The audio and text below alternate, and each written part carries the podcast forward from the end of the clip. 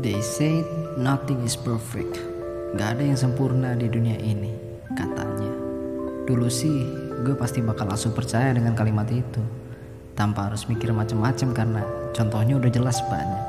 Manusia pasti punya kekurangan dan kelebihan. Ya, begitu simpelnya. Tapi sekarang gue mempertanyakan lagi statement itu. Gara-gara waktu itu gue lagi ngobrol sama teman gue dan gak, sengaja gue ngeluarin kalimat yang bunyinya begini harus ada perbedaan buat bisa lihat kesempurnaan. Kalau dipikir lagi gak ada yang sempurna di dunia ini pemikiran gue harus dicermatin dulu kata gak ada di kalimat itu.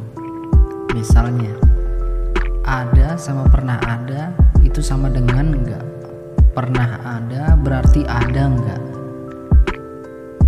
simpelnya gini lu punya coklat. It's exists right? Ada di tangan lo.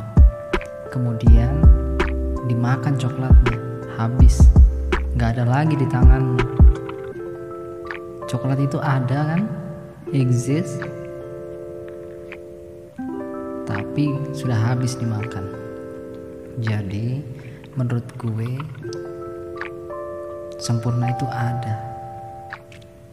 Tapi bisa habis, bisa hilang.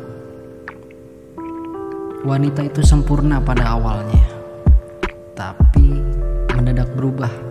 Jadi nggak sempurna ketika gue tahu ternyata dia udah punya pasangan. Contoh, keluarga. Itu salah satu contoh kesempurnaan yang ada di dunia menurut gue. Karena di dalam keluarga banyak perbedaan perbedaan yang akhirnya membuat satu mekanisme yang sempurna. Keluarga yang sempurna itu seperti apa sih?